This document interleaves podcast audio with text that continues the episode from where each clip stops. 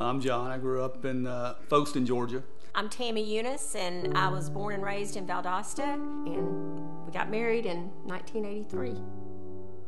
James is our youngest of three. James has an older brother, John, who's uh, uh, lives in Washington D.C. An older sister, Lindsay, who's uh, married and lives in Charlotte, and he uh, was born at full speed. Uh, and as he grew, particularly as a teenager, starting about 13, you can see a calling on his life for Christ. He started 10th grade at Valdosta. He felt that more than anything, that he was there at that school to be a missionary. He would go and he would walk into the lunchroom at Valdosta High School and pan it, pan the lunchroom to see who was sitting alone. And he would go and sit with them, or he would invite them to sit at his table. He looked for broken people. And he invested in the people that were hurting and the people that needed a word of encouragement. He said, When it's my time to go, I want to go out making the biggest impact. I don't want to just fizzle out. I want to make, go out making the biggest impact I can. We visited back and forth between two different churches. And I think one Sunday afternoon, uh, James, we went to lunch somewhere and came home, and James basically said, I don't care, I don't know where you want to go to church, but I feel like I'm supposed to be at Cross Point. And that pretty much sealed the decision for us uh, because we didn't have to it, wasn't, it was never a struggle for James to get, to get James to go to church. Uh, he went to student life with the youth group, came back on fire. Evening of uh, January 14th, uh, that Friday night, James came over from school and all his friends had things to do. He was stuck at home with us, so we had a great evening with him. Uh, Saturday morning, the 15th, I got up and let the dog out, and uh, but he came in a little bit later to get some money to go uh, to buy shotgun shells and go hunting with uh, Drew Pipkin. And so I had gone to the gym that morning. Tammy had taken her mom across town to go shopping, and uh, a little before noon, we got the uh, the phone call that changed our lives. I answered the phone, and and Kim, you know, told me who she was, and and then she said very somberly, she said, "You you need to come to Ocean Pond." James is missing. So we began, as John re- refers to it, as a 17 day odyssey. But in that 17 days, I have never seen the presence of God as strongly on any place as I, I did during those 17 days that James was missing. As team after team came, as Crosspoint showed up. I mean, Pastor David and Linnell were in Kentucky northern Kentucky had just gotten there when they got the news that James was missing and they turned around and came back. I'll never forget that. And there was someone representing Crosspoint over that 17 days, praying and doing worship nights of worship at um, at church. Those prayer services that were Monday, Tuesday, Wednesday after James went missing were full, and and we learned later as we went through James's page, many even in South Georgia, they were in church for the first time in their lives, drawn to that church because of a young man who they knew, he knew who Jesus was. We say we don't move on with this story, we say we move forward. And we continue to share it and we talk, we say we if we share a story, we want to remember and honor James's legacy, but most importantly, we want to honor God with the story and how we share it. And it's it's a story that we wish we didn't have to share. You know, we, we would, um, we're selfish that way. But God has given us great purpose through great loss. Um, a, a loss that we would have never imagined would have been part of our story. Um, high school counselor, middle school counselor, really, from uh, the alternative school in Valdosta City Schools, came up to us and talked to us, and he said, I want to share with you. He said, the day James was found, he said, I went to the, uh, they called me up to go to the, the freshman academy at Valdosta High School. And he said, as the young people lined up and student after student after student came in and shared with me what James had done in their lives, how he had texted them a word of encouragement, how he shared a Bible verse with them, how he prayed with them. Said, I left at the end of the day saying, how did I not know this kid? And we say, as we share the story of an ordinary teenager who God has done extraordinary things through because of a life well lived, because of a life sold out to Christ. And that's all, you know, a lot of that comes from being a part of that faith family that was where he was at, uh, at Crosspoint.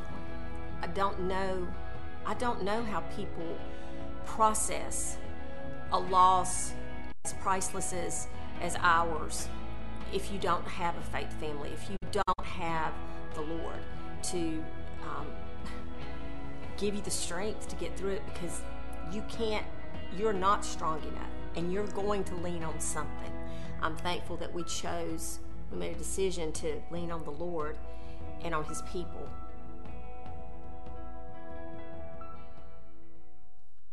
Good morning again. And how many of you are thankful for Jesus this morning? Amen. Thankful for Jesus in your life. You know, uh, I never get tired of hearing uh, really a testimony from John and Tammy as they share their story uh, of a son that they lost named James. And James was a, a big part of our church uh, during that time. And it's, uh, it's a story that we share because I, I believe it's important for us never to forget those types of stories of how God moves in the life of a family, how God moves in the life of a a faith family and how God even moves in the life of, of a community. And, and, uh, and that was certainly a, a story and a time in our life where God was moving in a huge way. The reason we were wanting to share that story this morning, uh, and we have shared the story before, but the reason we were wanting to share it this morning is because, uh, one, it's very fitting for the message that we're about to, to move into today. Uh, we, we started a, a series a few weeks back called Welcome Home. And in this series, we've been looking at several different things. And one of those things that we are going to be looking at today is, is family. And this is a story of family. It's a story uh, uh, of, of, of a faith family, but it's a story of also leaving a legacy. And, uh, and I think it's going to be something that uh, for years to come will be a story that we remember, um, but most importantly, how God just moved in, in, a, in a unique time of our life. Uh, I'm excited about the message today. I believe that today's message is one that, that we all need to hear. I, I believe it's one that we, uh, you know, need to understand as uh, not only individual followers of Christ Jesus, but also as, as, uh, as a family unit. Maybe you're here today with your family, uh, but also as a faith family coming together. We're going to be talking about all of these things.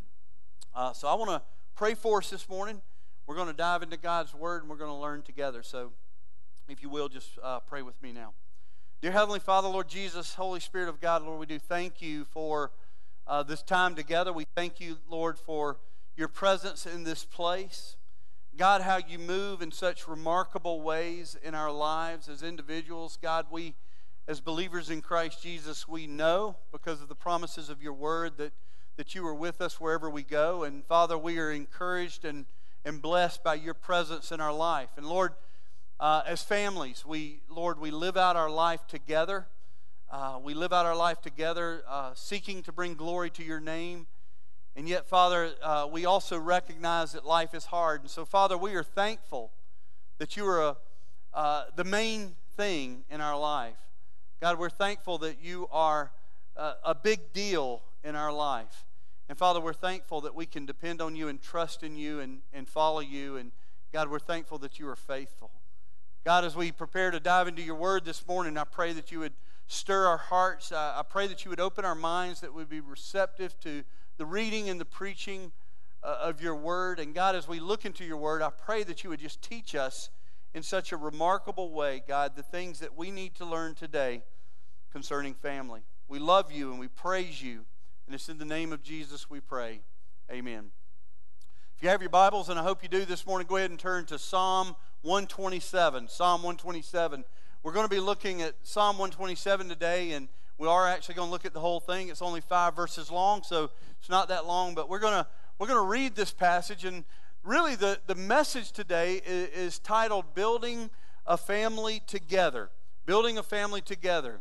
Uh, you know, if you just take that, that title of that message, of this message, uh, at face value, you would think that it has everything to do with us, but what, uh, what we're really trying to communicate in this message today is, is the togetherness part of the title, Building a Family Together, is building a family together with God.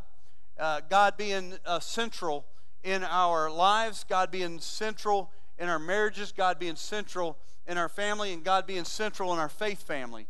And so that's sort of the gist of what we're going to be looking at today as we dive into this passage together. Psalm 127, verses 1 through 5, uh, building a family together. You know, every one of us in this room, Every single one of us is part of a family legacy.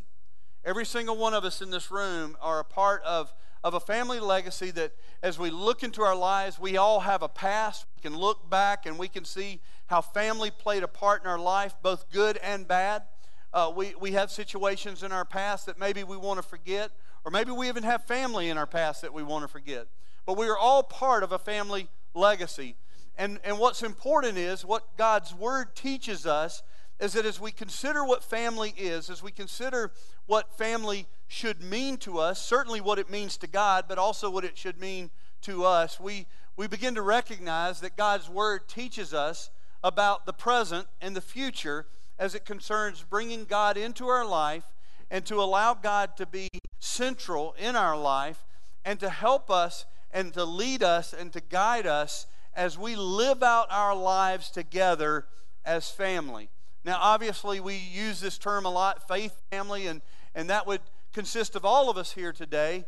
Uh, this, this faith family that we, we call, you know, uh, that, we, that we share together with one another. But today we're also specifically talking about the biological family, those family members in our life that, that we're a part of, that, that family unit. God's Word has a lot to say about family. And so we want to dive into this, and I hope that you'll be encouraged by this uh, as, as we look into this. No matter if you're single, no matter if you're married, no matter if you have children or no children, the reality is we are living out and we are a part of a family legacy. And so, what that means to us, what that means to us is that every single one of us in this room have an opportunity to have an influence uh, to the generations to come. And so that's sort of what we're going to be talking about as we dive in to this text. Uh, before we before we read it, let me just read this this quote by someone. I, I'm not sure who it is that wrote it, but I love what it says. It says, "No culture has ever been able to provide a better shipyard for building storm-proof vessels than the individual nourished in a loving family." This is so important for us to understand. I, I agree completely with this, but it's also important that we understand that all of this begins with God. It begins with God and what God wants to do in our life. And I think that this passage that we're looking at today is going to reveal some uh, really the importance of the centrality of God in our family units, in our family lives. So let's take a look at the passage today. Read with me, if you will, Psalm 127, verses 1 through 5. The psalmist, he writes these words. He says, Unless the Lord builds the house, those who build it labor in vain. Unless the Lord watches over the city, the watchman stays awake in vain. It is in vain that you rise up early and go late to rest, eating the bread of anxious toil, for he gives to his beloved sleep. Behold, children are a heritage from the Lord, the fruit of the womb a reward. Like arrows in the hand of a warrior are the children of one's youth. Blessed is the man who fills his quiver with them. He shall not be put to shame when he speaks with his enemies in the gate. Now, as we look at building a strong family, and that's what we want to be sort of thinking about today, as we look at building a strong family, and, and we look at this text, we begin to realize that there are basically there are basically two key stages of the building of a family that exist here in our passage. The first one being the establishment of the family, the establishment of the family, and then the second one being the expansion of the family. And so this is often referred to as the family psalm, and that's what it's sort of centering in on. And, and so these two truths are found in this text. The passage starts off with verse 1. And I think this is very important that we get this. This is very interesting to me, but it's also very uh, important that we understand the truth of what God's Word is teaching us here, starting with verse 1. It says this it says, Unless the Lord builds the house, unless the Lord builds the house, those who build it labor in vain. Unless the Lord watches over the city, the watchman stays awake in vain.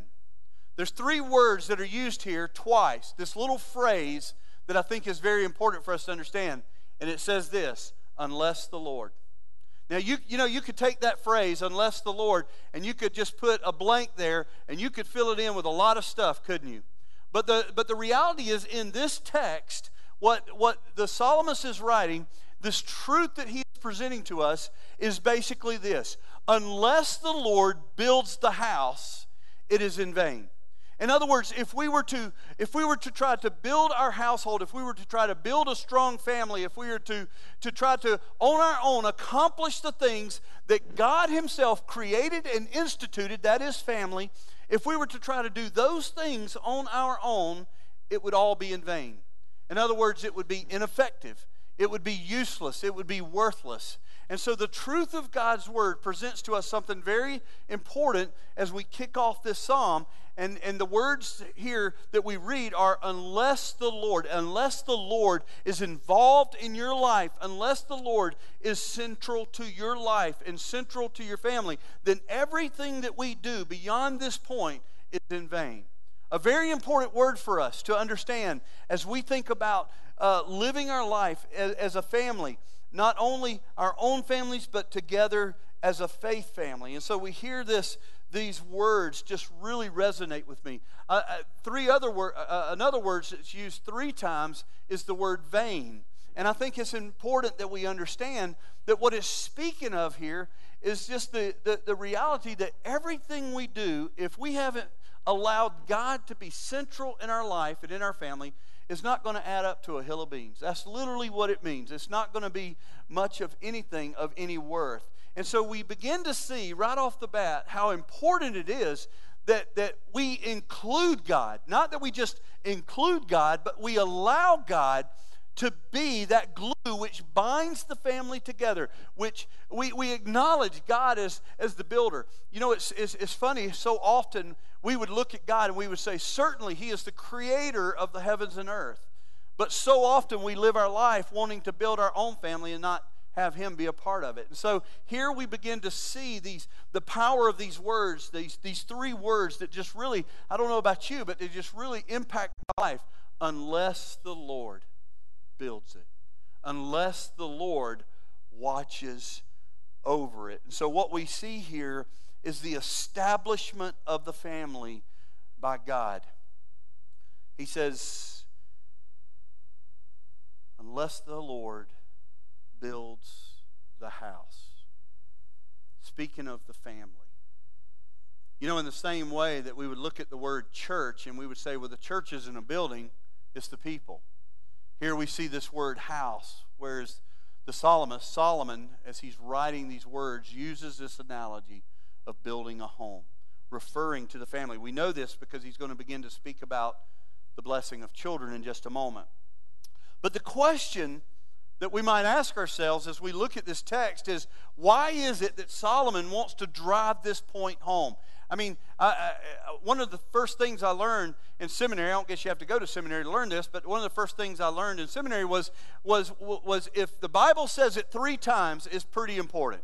And so here we see this word vain used three times. This is something that is that where the scripture is really trying to get our attention. So why is it that Solomon would want to bring this point home? Why would it be that Solomon would want to let us know and to teach us through his writings about the centrality of God in our family?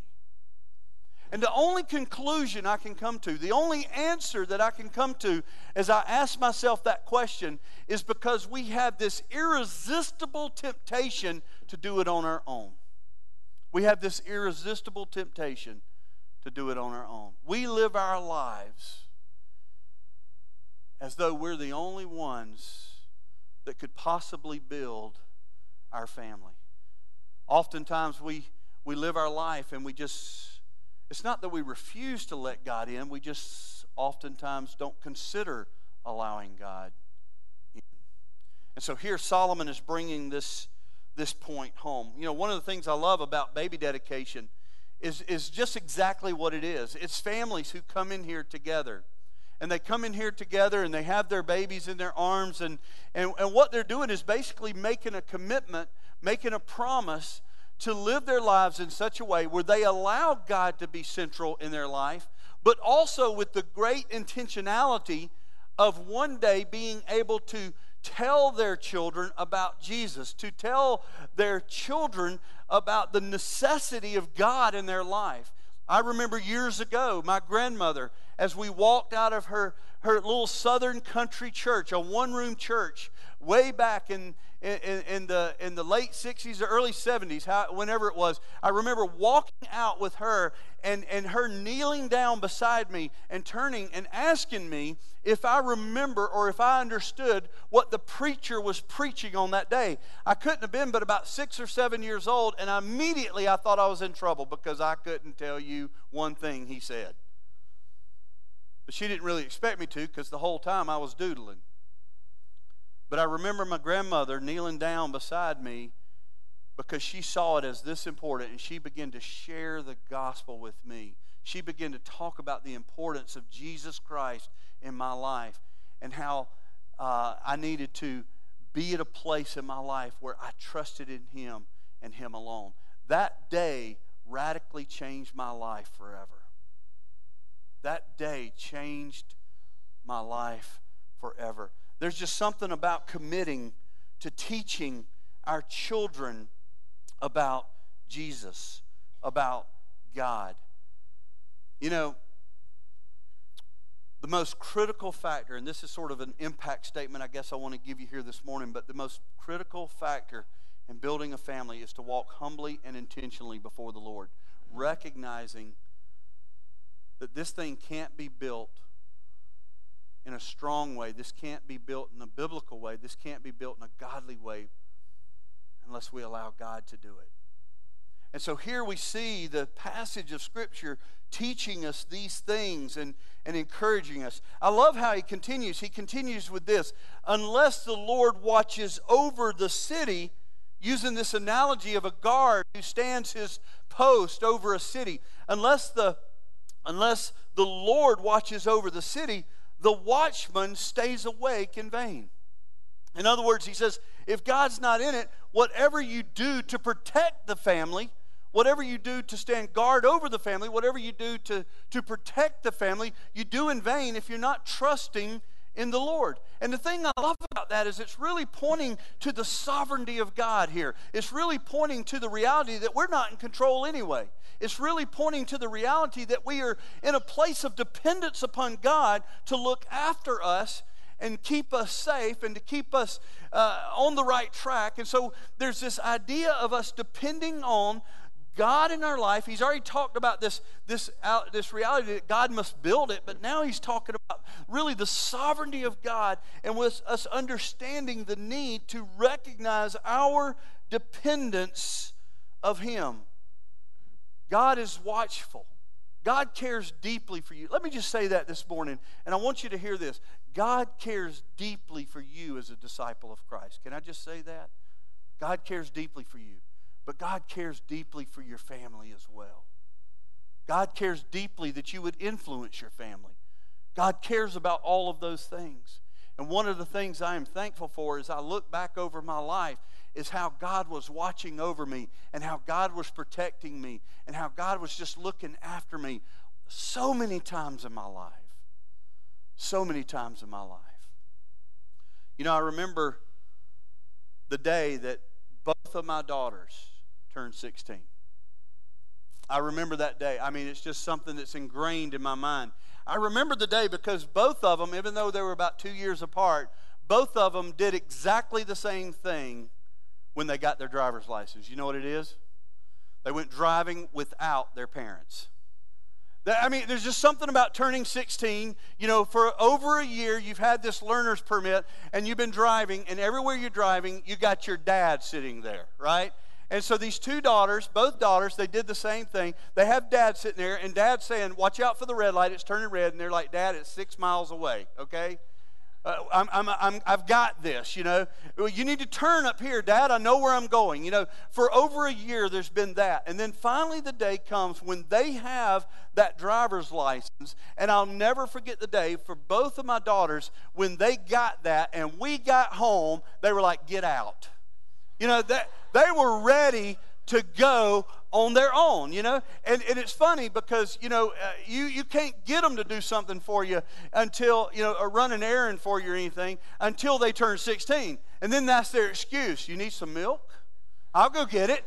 You know, they just want to go. They want the freedom of driving away. And I'll never forget, I'll never forget when Rebecca had turned 16 and we were standing out there, me, Marley, and Linnell, and we're standing there, and Rebecca is getting ready to drive off, and I'm like, now remember, the brake is that, that pedal that's the large, you know, she, Dad, I got it. I got it.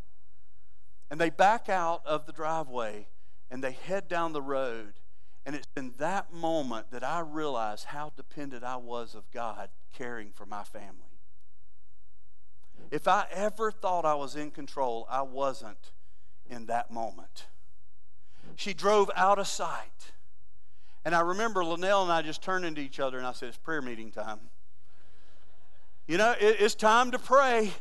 It's time to lean on God because you see, what I needed more from God at that moment in my life was for Him to watch over my family, something that was totally out of my control. And what I didn't really realize up until that moment is I was never in control to begin with.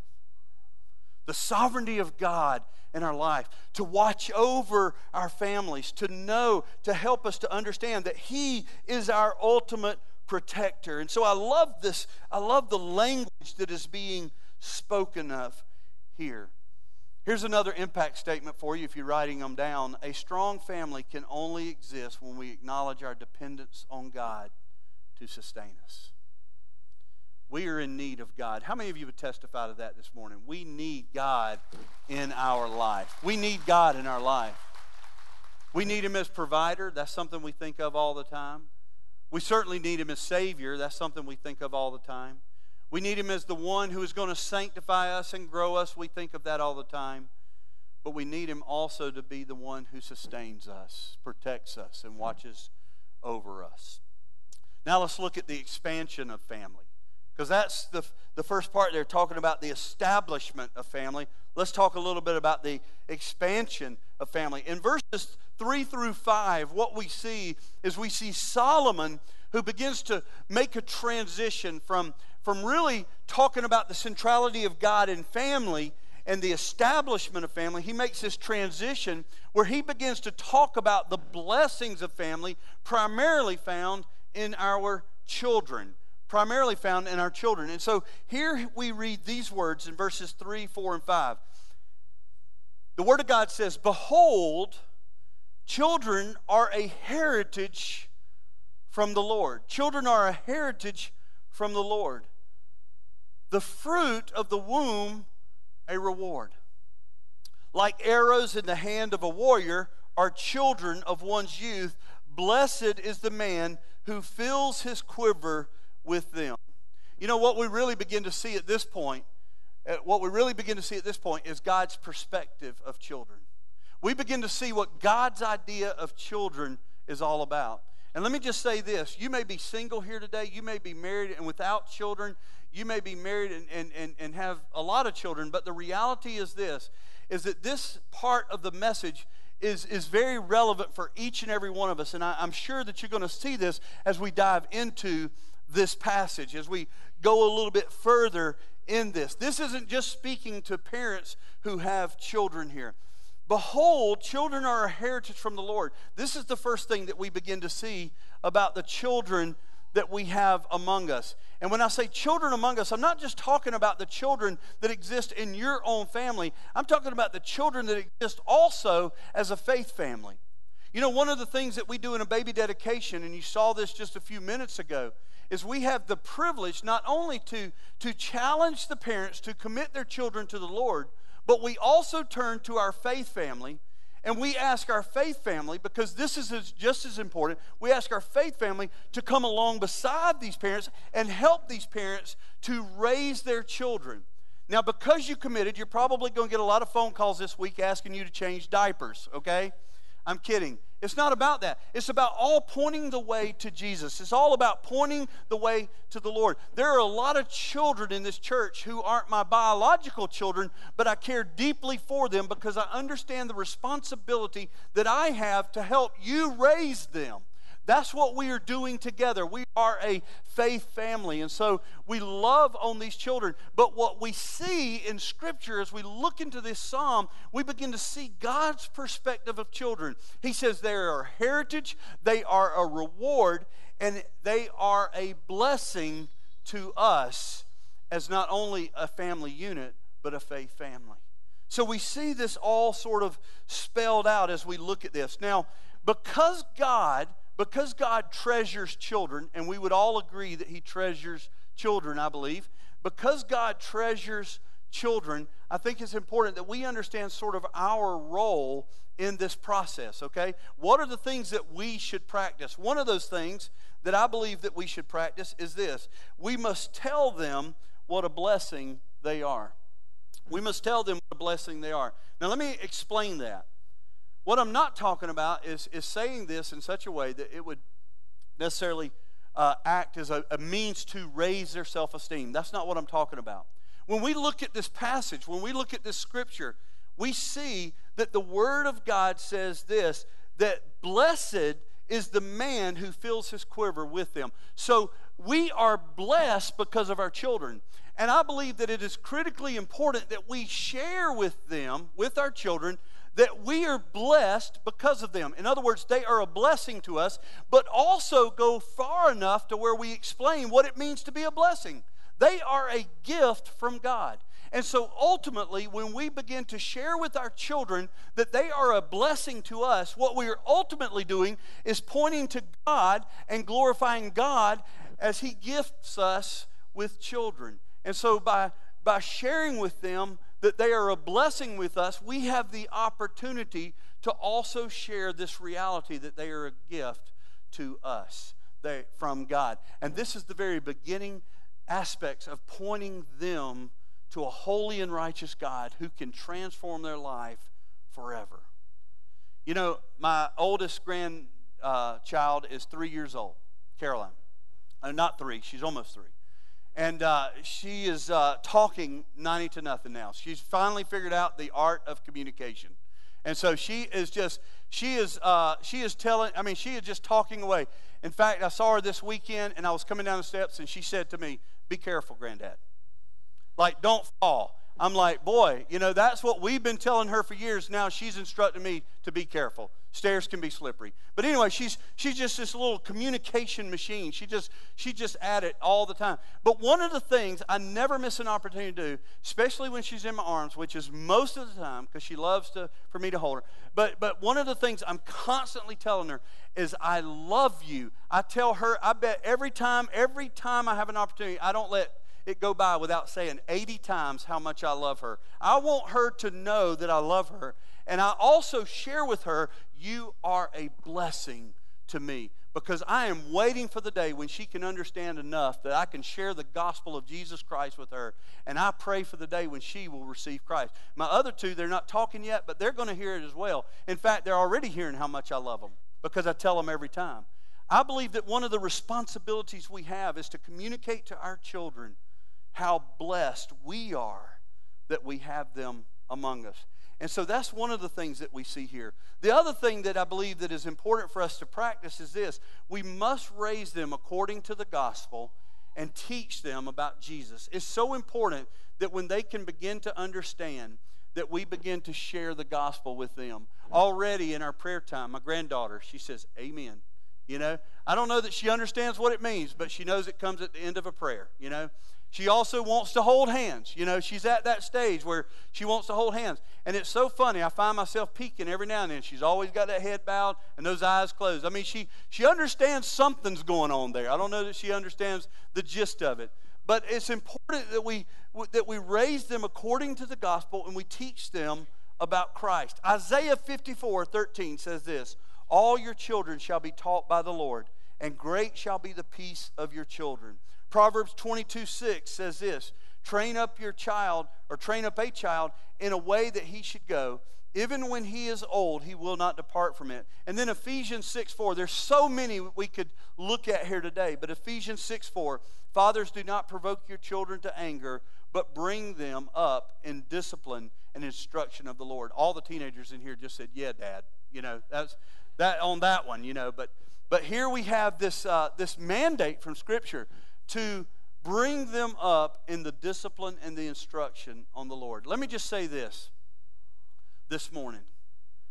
Parents, and I'm speaking specifically to you as parents, your greatest mission field on this earth is your children. Your greatest mission field on this earth is your children. Raise them up so that they would know the ways of the Lord. Raise them up that they would understand the gospel. Raise them up in such a way that they would come to know Jesus Christ as their Lord and Savior. That is your greatest mission field. And so we begin to see this all sort of play out. Let us never forget the foundation we must give them in Christ Jesus. And then finally, the third thing that I want to sort of present to you here uh, is this we must prepare today for the day when we will send them out. We must prepare today when we will one day send them out. Let me just tell you this from experience is that that day when they leave the nest, it comes a lot faster than you ever expected. We have such a small time to make a spiritual impact on our children. We have such a small window to make a difference in their life. And we don't want to miss that day because there will come a day when they leave the house, when they when they fly from the nest, so to speak. And so we need to prepare today for the day when that will take place. Look at verse 4 with me, if you will. I love this. I love this. Verse 4 says this Like arrows in the hand of a warrior are the children of one's youth. Like arrows in the hand of a warrior. There's something you need to know about uh, arrows in Solomon's day. You see, arrows, they didn't just go down to the sporting goods store and buy a 12 pack of arrows that are straight as an arrow and come with a broad tip, you know, point on there, razor sharp. They just didn't do that back then. They went and they would, they would break off sticks and, and, and trees and they would, they would shape an arrow out of that instrument and, I mean, out of that branch or whatever it was that they had. And what we know is that, that typically branches don't grow straight. So there was a lot of shaping and carving and molding that was taking place to get that arrow ready for what it was going to be used for. It had to be sharpened, it had to be placed in a fire, it had to be prepared so that a stick could become an arrow. And then another purpose of the arrow was that it would be aimed and it would be released. And so here's what we come to understand when we read a verse like verse 4 and we look at this and we go, what in the world would it mean that, that children are like arrows in the, in the hands of a warrior? Exactly what we just said. We must prepare our children we must mold and shape our children in such a way that they would know Christ so that the day that they leave, they can leave with purpose and understanding of the role that they have, the same as you and I have, to not only be Christ's witness, but to go out, therefore and make disciples of all nations. There's a great purpose you have in raising your children. Faith family, there's a great purpose that we have in coming along beside other parents and raising children to where they would know the ways of the Lord. So, if you're parents, what are you doing today to prepare your children for tomorrow? Chuck Swindoll said this. He said, Every day of our lives, we make deposits into the memory banks of our children. You know, I remember, I remember a guy named Bobby Welch, a pastor who was serving at the time down in Daytona. He once told the story of, of how he went out and bought this old car, an old Mustang or an old Camaro or something, and he brought it back to the house. And he and his son started breaking that thing down in the garage. You can imagine how happy mom was, right? Not being able to pull into the garage. But they, they started breaking it down, and, and, and they started tearing it apart and they were going to rebuild this old car. Well, well, finally, mom pulls up and, and she sees what's going on. And the, the sons, they tell mom, you know, hey, we went out and we bought this Camaro and we're going to restore this thing. And, and so she said what most any mom would say. She said, Bobby, can I see you inside, please? And so he goes in the house and it's meeting time with the wife. And she says, What are you doing? Do you realize how much money that's going to cost? And Bobby looked at her and he says, You know, I haven't thought so much about the money, I've thought about the memories we're going to make. What are you doing to prepare your children for the rest of their life? Singles, any singles out there? You know, as, as we think about this message, let us also be reminded of this that we have an obligation as a faith family to pour into one another. Your day may not be here yet where you have children in your life, but you have an opportunity to make a spiritual impact in the lives of others. Maybe that day will come, maybe that day will never come. But the reality is, we're all a part of a larger family than what we may have ever considered in our life. I love what Tim Keller says. He, he, he once wrote this. He says, Spiritual friendship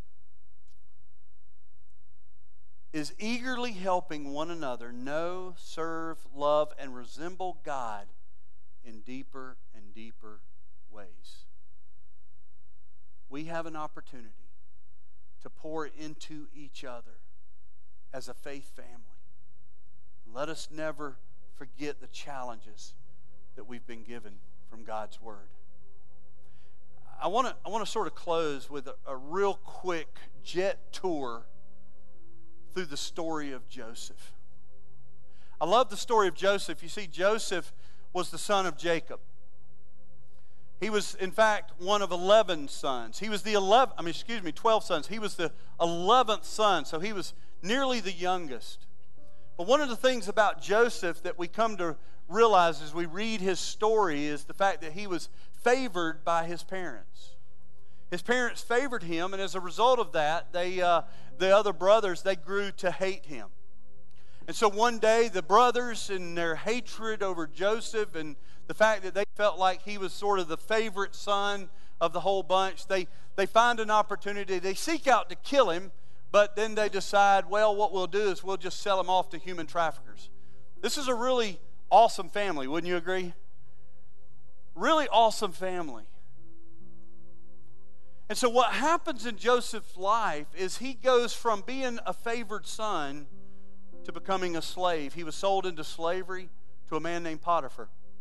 While he was there, he was living out his days as a slave. Potiphar's wife comes in and makes the moves on Joseph, which he declined. And as a result of that, she accused him, falsely accused him of, of making those moves. And so, so he was sent to prison. So here's a guy who was once a favored son who became a slave only to become an imprisoned slave. He eventually was released from prison. And he became a very powerful man, second only to Pharaoh, and had an opportunity to make a, a difference in the world, to make an impact not only in his family's life, as his family was restored back to him, but in the lives of many. One of the things that's so remarkable about Joseph to me in that story is that every day he lived his life as though God was with him, even though it seemed as though God had abandoned him. Every day he lived his life as though God was with him even though it seemed, probably to many, that God had abandoned him. Here was a man who, despite any circumstances that came his way, he continued to live his God, his life for his God. God was central in his life. And as a result, many people in their world recognized the character of this man. We have an opportunity, faith family, to embrace God as central in our life. Despite any circumstances that we may find ourselves in, we have an opportunity to live as though God is with us because we know the truth that He is. And as our character is developed, we also have an opportunity to give back to those whom God has entrusted us with, those whom God would say, This is your heritage. This is your reward. This is your blessing. to where we could make an impact on their life so that in the days when you and I are long gone, they will carry on where they have been aimed and released. It is so important that we understand that we are to make God the very core of our lives. In just a moment, I'm going to pray for us. And if you want to speak to one of our pastors or ministers, we're down front here for you this morning. If you want to come to this altar and if you want to just pray a prayer of thanksgiving, if you want to come and pray, pray to God. Just thank Him for, for who He is. Thank Him for the blessings in your life. Thank Him for leading us and guiding us. Maybe you want to come today and pray that He would build your family, that He would establish your family, that He would increase your family. Maybe you want to come today and just give thanks for whatever reason. We're here to speak with you, and this altar is available for you to pray if that's how God is moving you this morning.